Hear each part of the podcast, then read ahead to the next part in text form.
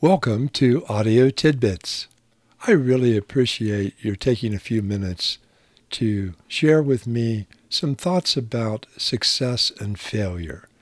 I'm going to get to that in about a minute or so, but first, I'm still on my kick about conformity. That's where we were yesterday, and I seem to still be there today. Let me share with you a couple of thoughts about conformity. That'll give you a chance to think about whether or not conforming and being a conformist is a good thing or a bad thing. Spoiler, there's positives and negatives in both approaches.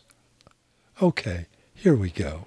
Most people are more comfortable with old problems than with new solutions. Author unknown. And then, of course, here's this. All the mischiefs in the world may be put down to the general, indiscriminate veneration of old laws, old customs, and old religion. Georg Christoph Lichtenberg. And finally, let me share this with you.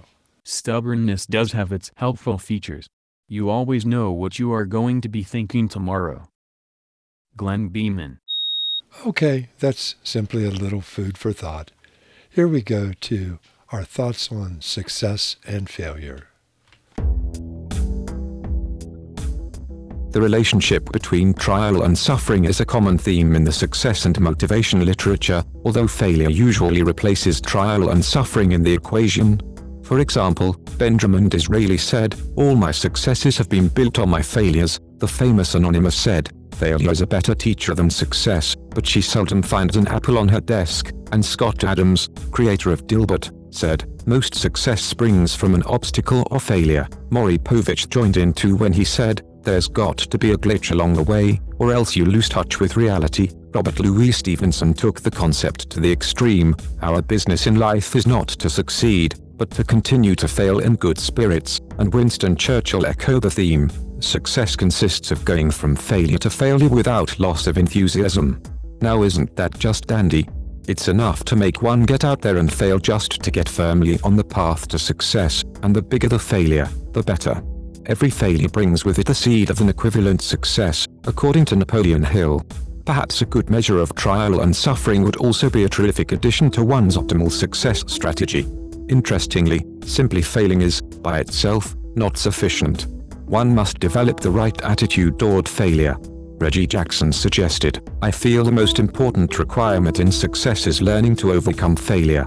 You must learn to tolerate it, but never accept it. Dexter Yager said, A winner is one who accepts his failures and mistakes, picks up the pieces, and continues striving to reach his goals. It's a get back on the horse kind of thing. Danny Waitley puts it this way, forget about the consequences of failure.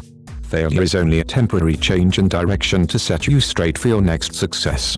At least Norman Vincent Peale didn't buy into the negative approach to success. We've all heard that we have to learn from our mistakes, but I think it is more important to learn from our successes. If you learn only from your mistakes, you are inclined to learn only errors. The conclusion here is simple. Fail if you absolutely can't avoid it. If you fail, don't quit. You can't succeed if you don't try. Having said that, success is always more fun than failing and there is never any shame in having fun. The key is to do the right things right, the first time, on time, every time. With that as your personal standard, you won't always have fun but the odds will definitely favor your proactive approach to success.